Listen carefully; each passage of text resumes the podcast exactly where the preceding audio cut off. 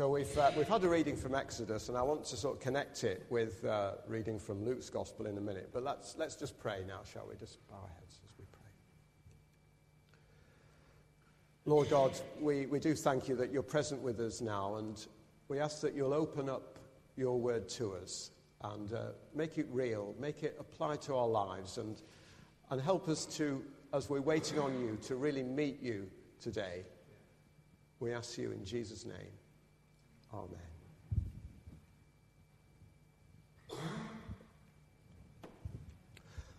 Well, in, just a few minutes, I want to sort of set out what, what I think is important about communion, and then we'll have a, a, another little talk uh, about the Emmaus Road experience as we're gathered around the table to actually celebrate the communion. It's a job to know where to start, really, isn't it? Um, when, when Pete asked me, um, it was because the last time that we celebrated communion, he mentioned the Emmaus Road. And I think there's a little bit more to it that perhaps we haven't seen. And so we'll look at that in a, in a bit. Um, I want to read from Luke's Gospel just to try and connect the Old Testament with the New um, from uh, Luke 22.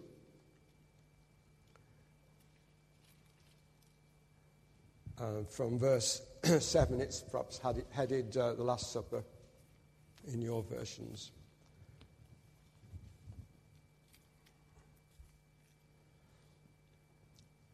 Verse 7 of Luke 22. Then came the day of unleavened bread on which the Passover lamb had to be sacrificed. Jesus sent Peter and John, saying, Go and make preparations for us to eat the Passover. Where do you want us to prepare for it? They asked. He replied, As you enter the city, a man carrying a jar of water will meet you. Follow him to the house that he enters and say to the owner of the house, The teacher asks, Where is the guest room where I may eat the Passover with my disciples? He will show you a large upper room, all furnished. Make preparations there. They left and found things just as Jesus had told them so they prepared the Passover. When the hour came, Jesus and his apostles reclined at the table, and he said to them, I have eagerly desired to eat this Passover with you before I suffer. For I tell you, I will not eat it again until it finds fulfillment in the kingdom of God. After taking the cup, he gave thanks and said, Take this and divide it among you. For I tell you, I will not drink again of the fruit of the vine until the kingdom of God comes. And he took bread, gave thanks, and broke it, and gave it to them, saying, This is my body given for you. Do this in remembrance of me. In the same way, after the supper, he took the cup, saying, This cup is the new covenant in my blood, which is poured out for you. But the hand of him Sorry, I'll stop there. Because I want to look at the, the next bit later. So we're gathered around the table. There's not really enough room on this. we need an old fashioned big sort of pulpit. Never mind.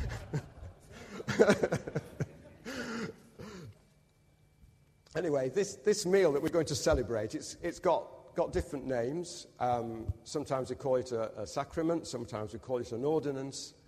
Uh, but it's been at the center of controversy in the church over the years. Um, what do we call it?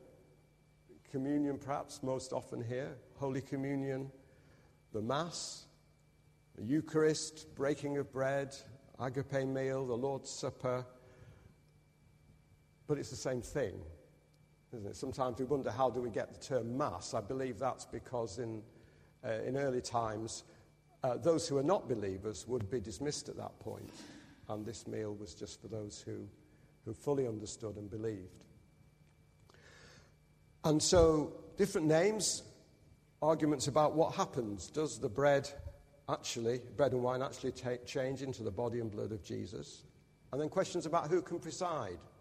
Does it have to be an ordained priest or, or just an elder of the church or somebody appointed by the church? And who should receive the bread and wine? Only church members? Um, as strict Baptists would, would have, or only believed believers in good standing? And how often? Um, the Passover was celebrated just once a year, wasn't it? Uh, if you're in the Church of Scotland, I think it'll be three or four times communion seasons.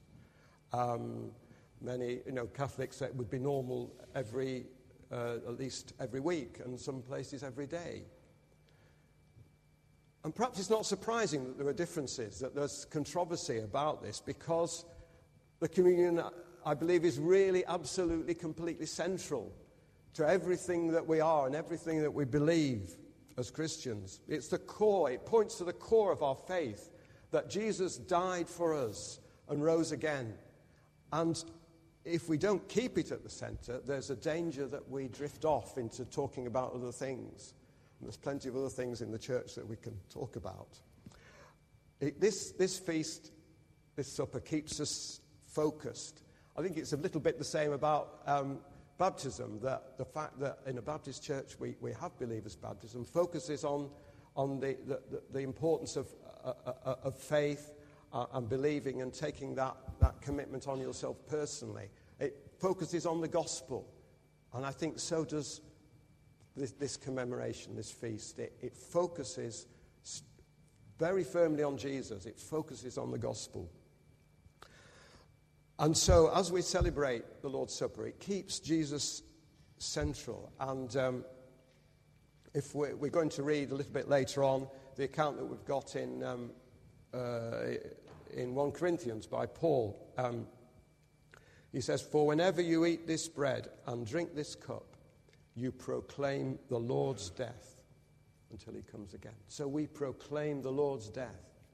So, in, in having communion, we're focusing on the central part of our faith. And, and, and maybe if we don't keep it central, then we're in danger of, of going into things that don't really matter.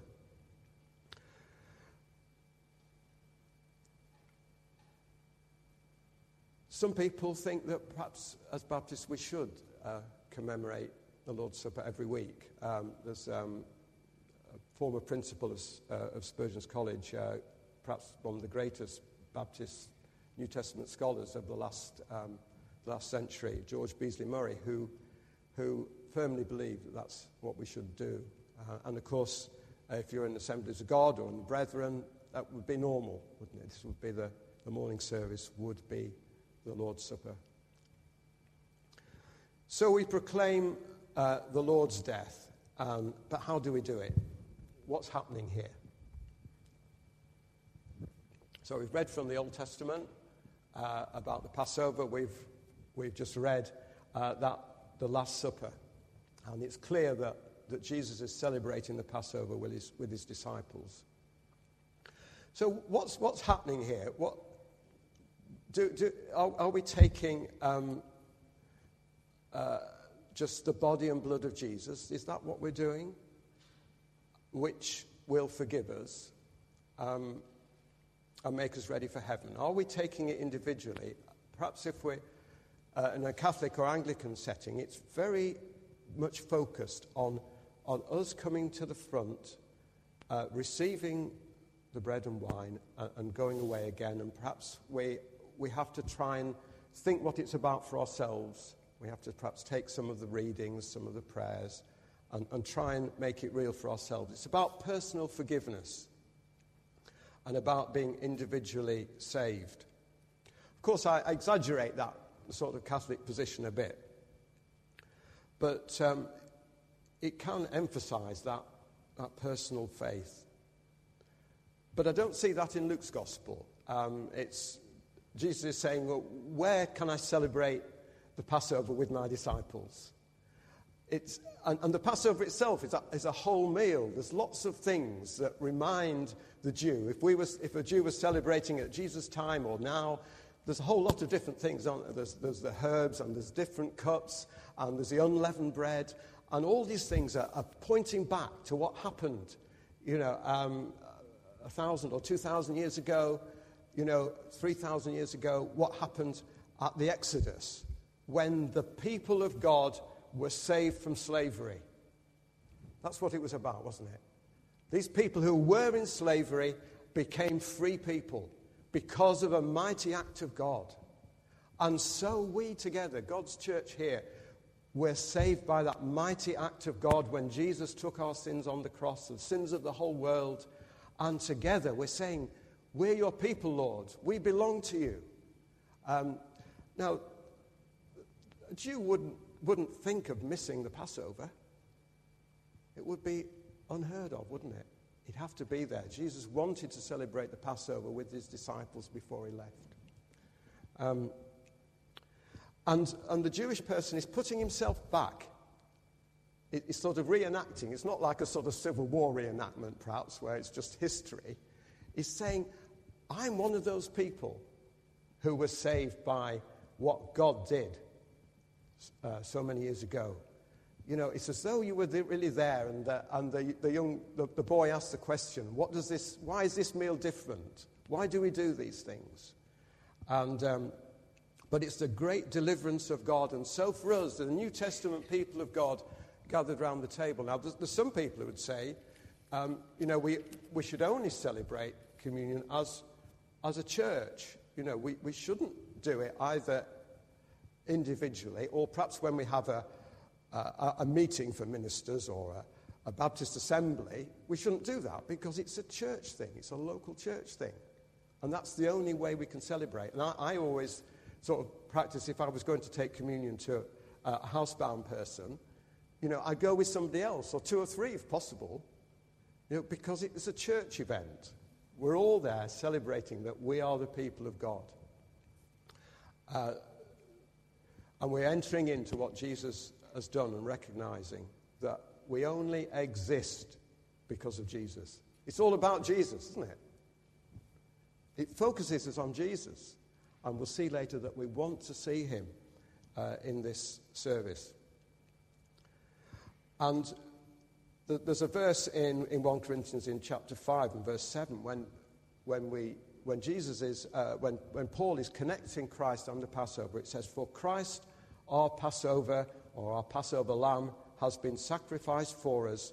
Therefore, let us keep the feast, or let us keep the festival. But I think he's meaning more than that's just the actual sort of celebration. He's thinking uh, about the whole of rejoicing that we belong to God. Because it goes on, um, uh, for Christ our Passover has been sacrificed for us. And it says, uh, and we don't celebrate it with the old leaven of wickedness, but with the unleavened bread of sincerity and truth. So it's, it's about that change that's happened to us. Uh, and just as in, in baptism, it's about that change. You know, we're, we're, we're getting rid of an old life that's dead and buried, and we're now living in a new life, and we have to sacrifice some stuff. And, and so it is at communion. We're saying, you know, it's the old life is dead and buried, thanks to Jesus. And now we're rejoicing together uh, in the wonderful things that He's done. So the communion, the Lord's Supper, is about proclaiming Jesus' death until He comes again. And it's a community reenactment, a community celebration. But it's also a, a challenge to commitment. So that's where I want to read the next bit. And um, I just sort of stopped abruptly. I thought, why is that? So we, we're back to Luke 22. And, um, well, actually, I'll, Luke 22, I'll, I'll carry on at verse 20. In the same way, after the supper, he took the cup, saying, This cup is the new covenant in my blood, which is poured out for you. But the hand of him who is going to betray me is with mine on the table. The Son of Man will go as it has been decreed, but woe to that man who betrays him.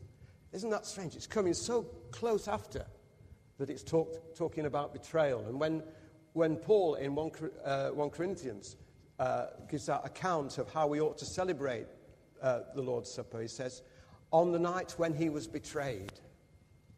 Isn't that strange? He doesn't say on the night, uh, you know, when he went to the cross, or the night when he celebrated the Passover on the night when he was betrayed because there's something about commitment here that this is a, a family gathered round the table. They're committed to each other, they belong to each other, and yet one of them is going to betray Jesus. It seems inconceivable, but that's what's hap- going to happen. And then, after that, they began to question among themselves which it might be who would do this. And a dispute arose among them as to which was considered to be the greatest. Wonderful, isn't it? they only celebrate it once a year. Jesus is going. And all they can argue about is who's the greatest. But that's sometimes like how it is in the church, isn't it? You know? who's going to lead us? Who's going to be the great, who's, who's the best preacher? So on. We go on and on about that stuff. And that's what they were doing then. But that's not how it should be, is it? That's why this is recorded for us. And, um, and then, if we just skip a little bit, um, verse 31 Simon, Simon, Satan has asked to sift you, sift you as wheat, but I have prayed for you, Simon, that your faith may not fail. And when you have turned back, strengthen your brothers. But he replied, Lord, I am ready to go with you to prison and death. I tell you, Peter, before the cock crows today, you will deny three times that you know me. So he was, Peter was promising that I'll go with you to prison and to death. In the sense, I think we have to, we're expected to do that. It's the, this, this meal looks back to the past. We celebrate what, what happened in the Passover, what Jesus did. It, it reminds us uh, of what we are today, but it looks to the future. It's asking the question Are you committed to me now for your life as you go ahead? Are you committed to live in a certain way? And again, just as at baptism, you're looking to what happened. Your, your, your old person is dead and buried, but you're, you're saying, I promise, Lord Jesus, to serve you with my life. And so that's what we're saying. You know, we're, we're part of this. Um, so we're proclaiming Jesus' death. There's, uh, we're celebrating, we're reenacting the fact that we're part of his wonderful community. And there's that challenge to commitment. And um, I just don't think we should miss it. I, I mean, I'm, I'm as guilty as others, but I don't remember the time when in Baptist churches you had, um, at the communion, you had a little ticket. Every member had a ticket with a number on. And when the, the plate came round for the communion offering, you put your little ticket in. And I've seen the books at, at, City Road with the membership books, and there's little ticks for every time people take communion. And if you're not there over, you know, a few months, the deacons will be visiting you. But if we belong to Jesus, we should be here, shouldn't we? It should be the focus of what we're about. Uh, I don't know how we do it in practice, but it was important to our forebears. It was important to the early church, as we'll see in a minute, uh, and should be important for us now. So that's it for the moment, and then we're going to celebrate this great feast. You might have wondered why there's this picture here. It normally hangs in the chapel at uh, Logos House, the Salvation Army Hospital. And it's a copy of a Caravaggio um, it was painted by one of the residents, um, and actually he, you know, he had drug and alcohol problems. He, he, started it, and then he just disappeared, left the hospital, and came back a year or two later and finished it. Um, and it hangs there, and um, there is a, a, little slip underneath that explains it. Because some people think, what is it? Some, some people think, oh, that's, that's uh, the Last Supper, but of course it isn't. This is, can you everybody see it, by the way? So it's. Um, you could put it on, maybe. Right. Do you want, will, it, will it rest on there if we turn it around? Yeah. Sure, no. Just rest it on there, Pete. Yeah, that's better, isn't it? Yeah. Okay. And um, so it, it's Jesus at Emmaus. And uh, as we came in, uh, Lydia said, Doesn't um, Jesus look a bit feminine? You notice what's a bit different about? No beard. Yes, no beard. He painted Jesus without a beard, uh, just to give people the idea of that, why he was difficult to recognize. Of course, that wasn't the reason, but um, and then you see that it's just at this point that they're, they're seeing that it is Jesus because the man he's got his hands up, amazing, you know.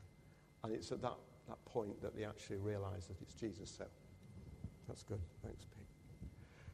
Um,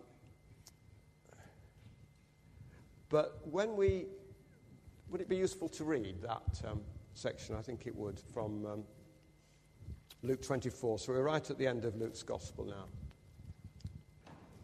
So it's Luke 24 and verse 13 on the road to Emmaus.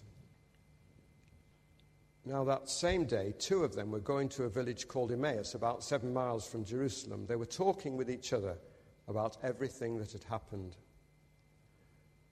As they talked and discussed these things with each other, Jesus himself came up and walked along with them, but they were kept from recognizing him.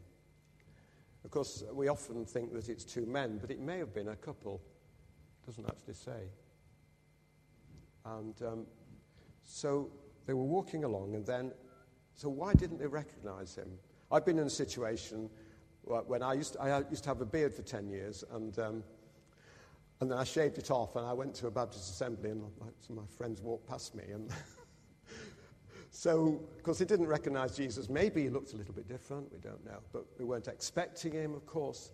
There's all those things. Uh, but it says in verse 16, but they were kept from recognizing him.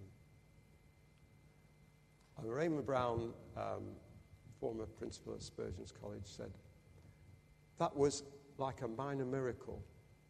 It was, Jesus, it was God Himself who was doing that because He wanted them to understand all that Jesus had done, all that he had done before he revealed himself to them.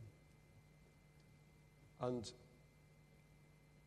and some people have taken this as uh, the Emmaus Road as a sort of a model of how we come to, to believe that it's explained and then we see Jesus. But I think more this is a model of the communion.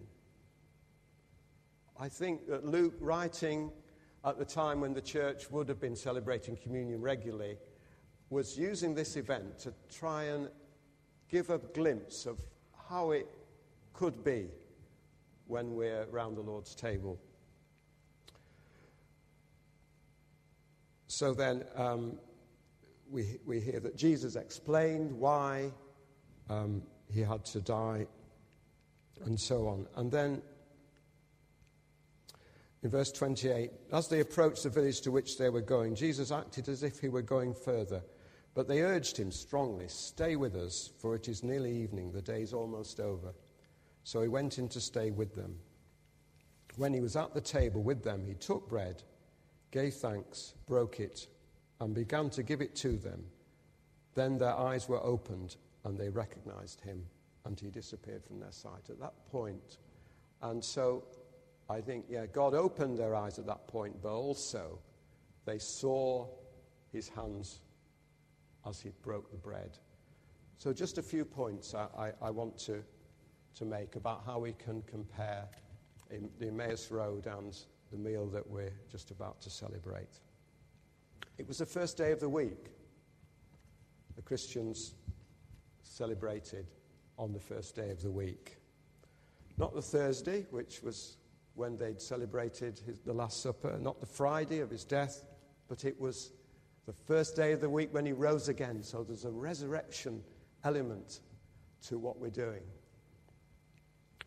Um, the, the two people who were walking along the road to Emmaus, they came battered and bruised emotionally, completely in a turmoil as they came and as they walked.